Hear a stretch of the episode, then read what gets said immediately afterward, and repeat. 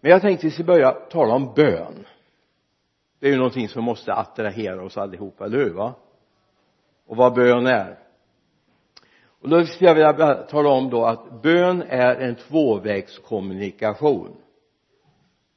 Om du pratar med någon människa så jag hoppas inte att du är sån så att du vill hålla monolog. Utan du vill kommunicera. Du vill ha en dialog och så är det också när vi ska umgås med Gud det är en dialog. Det är inte en envägskommunikation. Och det är viktigt. Vi ska så småningom landa i Matteus 6 men jag tänkte börja i Matteus 7 nu först. Om du följer med mig till Matteus 7 vers 7 och 8 Matteus 7, 7, 8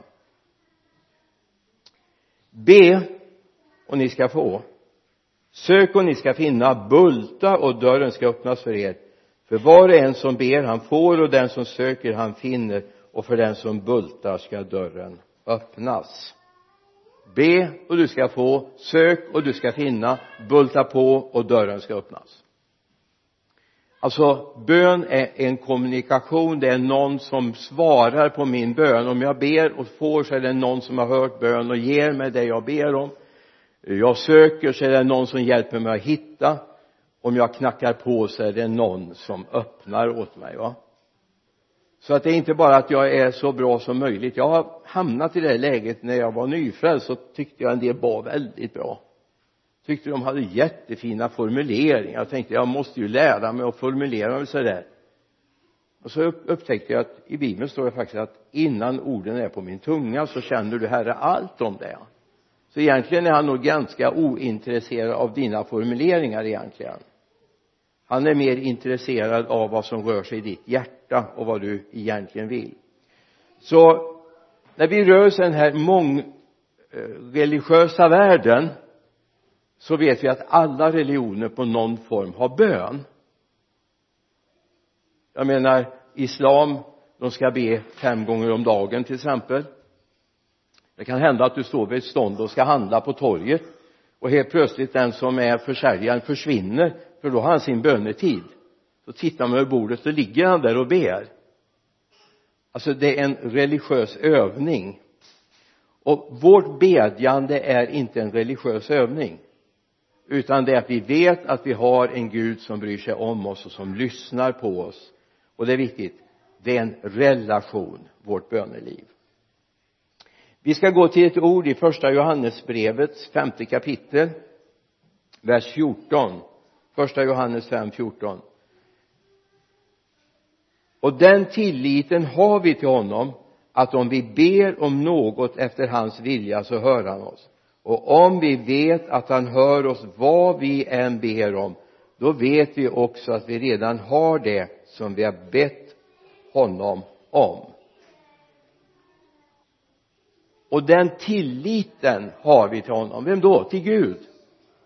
Vi har den tilliten att han faktiskt hör oss när vi ber. Att han bryr sig om det jag har på mitt hjärta.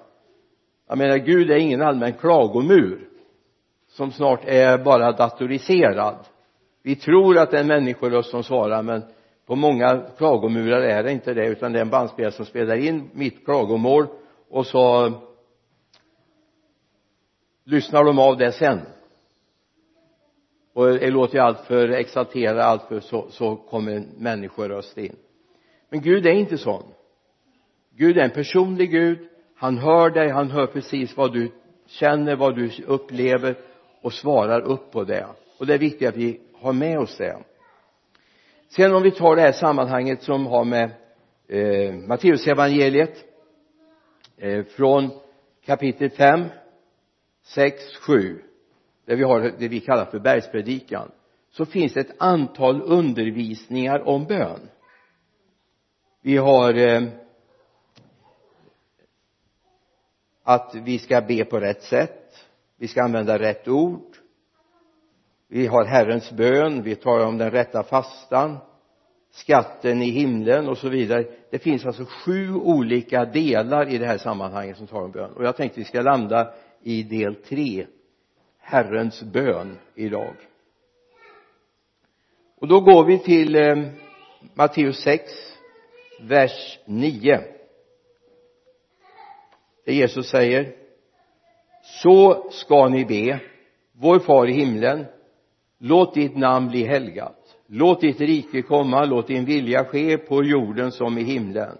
Ge oss idag vårt dagliga bröd och förlåt oss våra skulder så att vi förlåter dem som står i skuld till oss. Och för oss inte in i frestelse utan fräls oss ifrån den onde. Det onda stod det här, det onde ska det stå. Ty riket är ditt och makten och härligheten det är ju sånt där tillägg som kom sen som vi har i bönen fader vår. Men det ingår inte i bibeltexten och jag tänkte vi ska bara stanna inför det här. Ja, för det första att vi kommer ihåg varför ger Jesus lärjungarna den här bönen? Ja det är på en fråga. Om du går till Lukas 11 och 1 ska du se att lärjungarna kommer till Jesus och frågar kan inte du lära oss att be som Johannes lärde sina lärjungar att be? Lukas 11 1 och då säger han då ska ni be så här. Och så har vi Lukas version av fader vår eller vår fader som det står i senare bibelöversättningarna. Så ska ni be. Vår far i himmelen. Vår far i himmelen. Så låt oss starta bara med de orden. Vår far i himmelen. Eller ska vi bara säga vi tar en vår far. Vår far vilken relation har du till Gud som far? Jag menar jag ska inte fråga hur du har det till relation till din jordiska far. Men följ med mig till Johannes det tjugonde kapitlet vers 17 ska du se. Johannes 20 och 17 där säger Jesus någonting som är väldigt viktigt för oss. Jesus sa till henne rör inte vid mig för jag har inte stigit upp till fadern än. Men gå till mina bröder och säg till dem att jag stiger upp till min far och er far till min Gud och er Gud. Alltså Jesus säger jag går till min far i himlen. Han var ju Guds son. Men han säger också också min far och er far. Så det handlar om både min och er far. Det handlar om vårt faders relation oavsett hur trasig eller hur bra din fars relation har varit så handlar det om att vi har en god far i himlen. Oavsett hur du ser på faderskap för så vår far i himlen är fullkomlig och god. Och jag tror det är viktigt att vi ser det att vår far är en god far. Jag tror jag måste vara med här lite grann för jag hade inte powerpointen med nu. Så vi går vidare till eh, romarbrevet 8 och 29 då säger Paulus så här dem som han i förväg har känt som sina har han också förutbestämt till hans att formas efter hans sons bild så att sonen blir den förstfödde bland många bröder. Vilka är de här bröderna? Vilka är de bröderna? Som eh, vi ska bli en del av. Det är du och jag.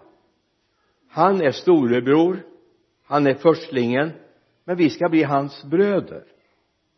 Alltså Jesu bröder Jesu söner eller Guds söner. Alltså vi är Guds söner. Vi hör till Guds familj. Vi har fått direkt koppling till vår far i himlen. Och det är viktigt vi ser det. Jesus är förutbestämd att formas eller vi är bestämda att formas efter sonens bild så att sonen, alltså Jesus, blir den förstfödde bland många bröder där du och jag ingår ingår i den gemenskapen. Och går vi till Matteus 26 och 39 läser vi. Han gick lite längre fram, föll ner på sitt ansikte och bad min far om det är möjligt så låt den här bägaren gå förbi mig. Det är alltså vid innan korset när han är i ett semane och ber och ber att om möjligt få släpp, slippa den här kalken som ska komma över honom alltså korset. Och så här min far. Min far. Och vad sa han i Johannes eh, 20, eh, 20 eh, och 17 min far och er far alltså vi har en fadersrelation. Och om vi tänker det bästa av alla världar för det måste vi tänka när vi tänker på vår himmelske far den bästa av alla världar då är det någon som älskar oss, eller hur? Som är rädda om oss. Så vet jag att alla jordiska föräldrar är inte sådana men vår far i himlen han, han, han vill oss väl. Han är den bästa i värld, av världar att ha relation till honom, eller hur?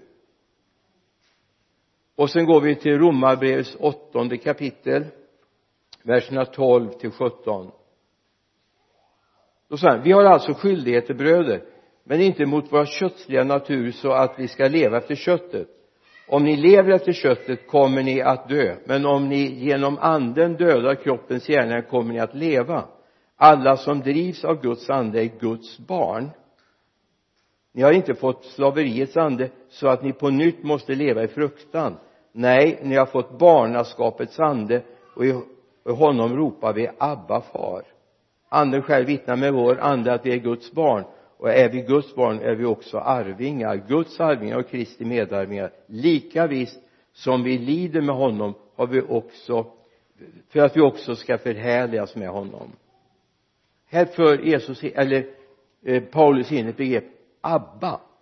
Det är ett eh, arameiskt ord. Eh, man har valt att inte översätta det i jag har inte hittat det i någon bibel översatt utan man håller kvar det arameiska uttrycket. Och det är ett sånt där kärleksuttryck där man kan säga kära pappa. Kära pappa. Goa farsan. Eller vad du nu vill säga. Alltså det riktigt intima uttrycket. Vi får säga Abba far alltså Gud som är så hög och så upphöjd över allt och alla andra. Han som är så stor. Han får vara vår intimt förbundna far.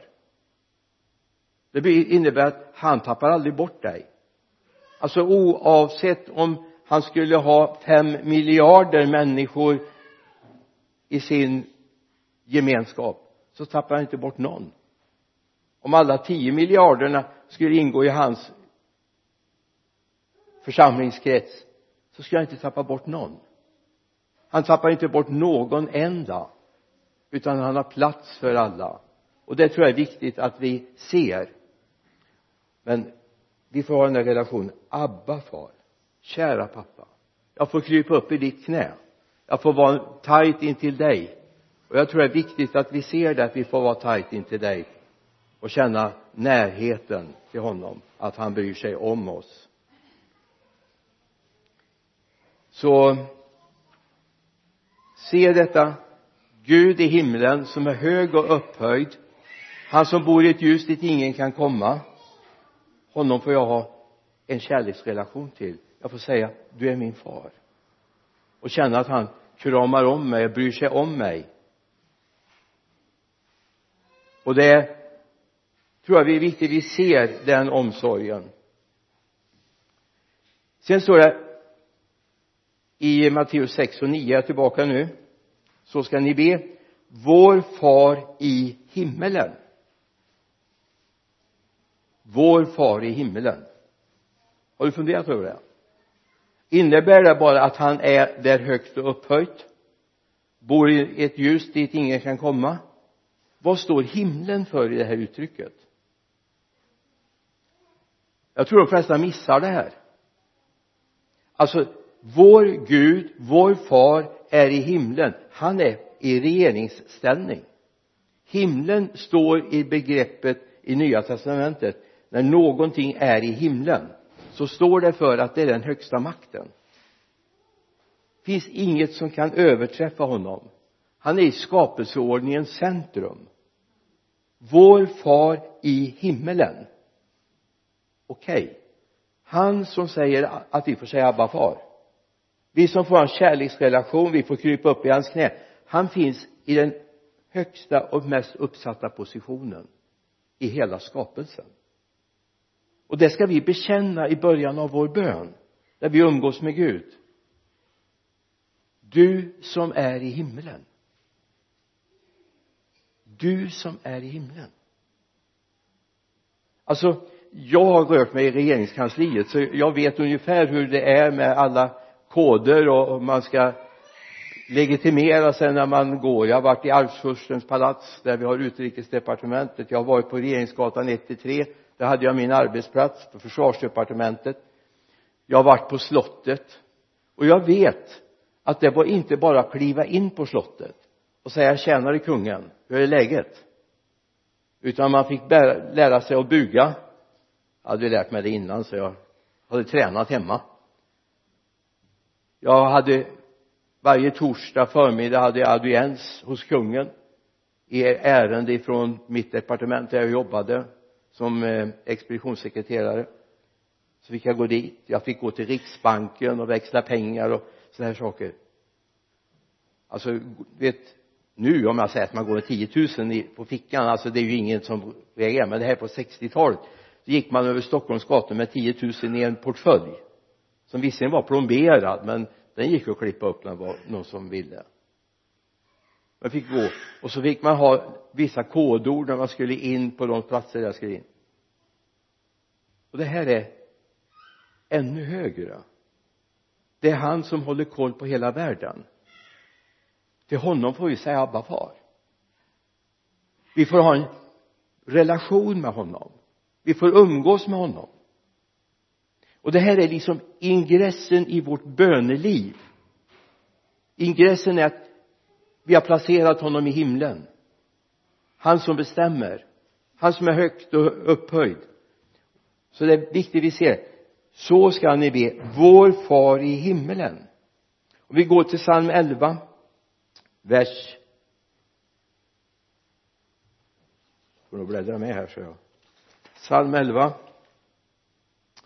vers 4 då står det Herren är i sitt heliga tempel. Herrens tron är i himmelen. Hans ögon ser hans blickar prövar människors barn.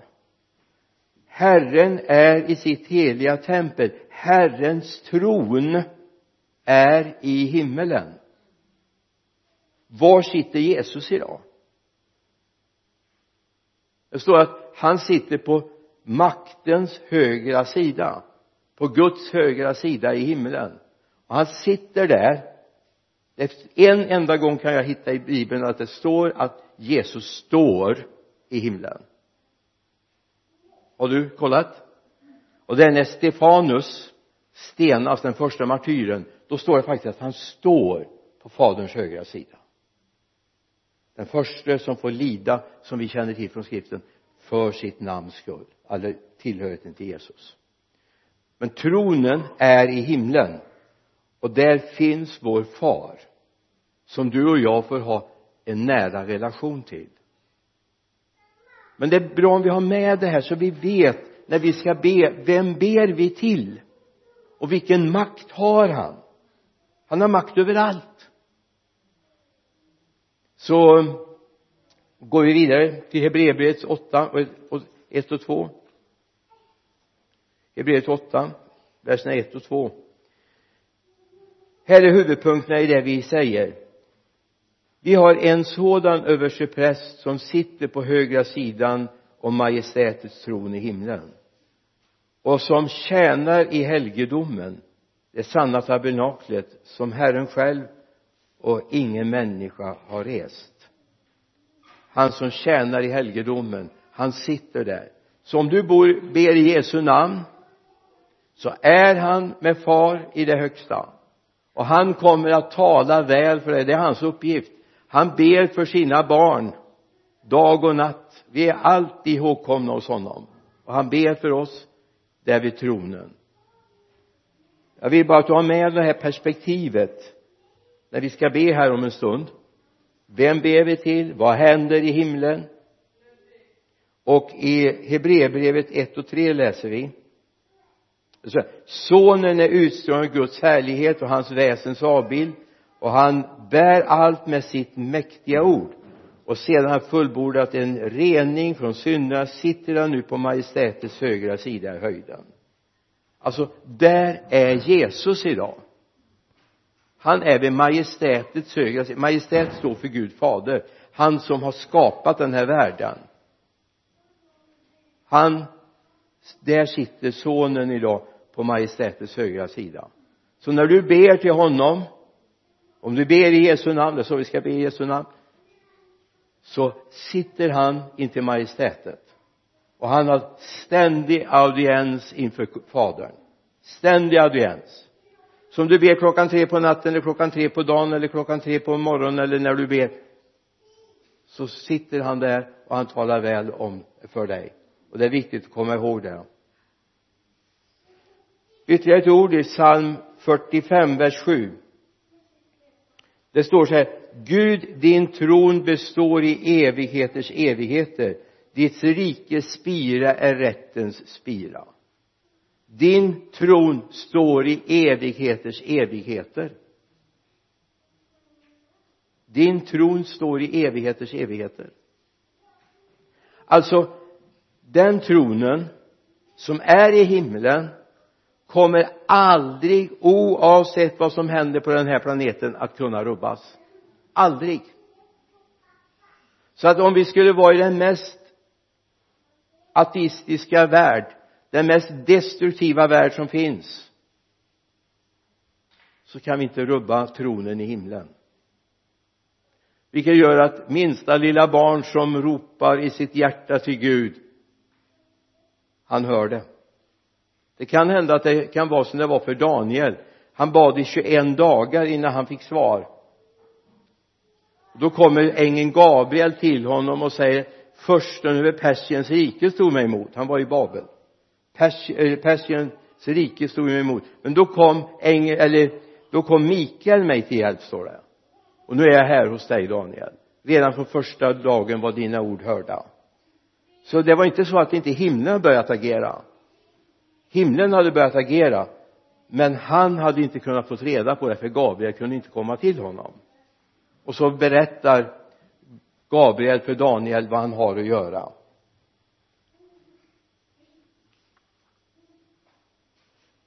Så när vi nu ska be tillsammans då har vi bara egentligen tittat på vår far i himmelen. Vår far i himlen vår totalt rättvise far vår totalt upphöjde far vår totalt kärleksfulla far. Han är i maktens centrum jag menar man slåss idag nu om regeringen vem som ska sitta på taburetterna i Stockholm eller i landsting eller regionen här eller i, i kommunen egentligen är det helt underordnat. Den absoluta makten utgår från himlen. Den absoluta makten. Och nu ska jag berätta någonting för er. Om du förstår vad bön innebär så har vi ett större inflytande som kristna i det här landet än någon eh, politiker har. Nu får de vara statsminister eller finansminister eller utrikesminister eller inrikesminister. Alltså Guds församling om vi kom samman och ber så skulle vi ha en större makt. Varför det? Därför vi går förbi det och upp till himlen. Och himlen har ett inflytande över den här jorden som inte vi anar.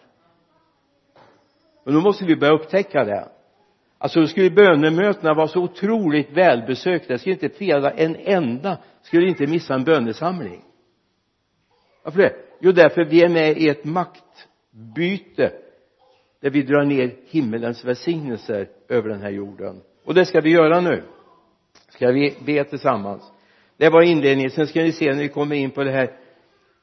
Tillkommer ditt rike. Ske din vilja. Så som i himmelen nu här på jorden. Va? Tror du att det är någonting som är rättfärdigt i himlen? Tror du det är någonting som är okej okay i himlen? Tror du det finns orättvisa i himlen? Tror du det finns främlingsfientlighet i himlen? Tror du att det är något problem med ekonomin i himlen? Låt ditt rike ske. Låt din vilja ske så som i himmelen så också på jorden men det här ska vi ta nästa gång. Det blir väl i november vi möts. Då ska vi gå igenom det. Bara det här. Låt ditt rike komma. Det finns en, en variabel på det här om man ser på den grekiska texten men den ska jag inte dra nu som är spännande där det också kopplas till vad vi släpper in och vad vi gör. Att vi kan vara med och låta riket komma. Det är inte någonting som bara bestäms ovanifrån utan vi har rätt att låta det komma.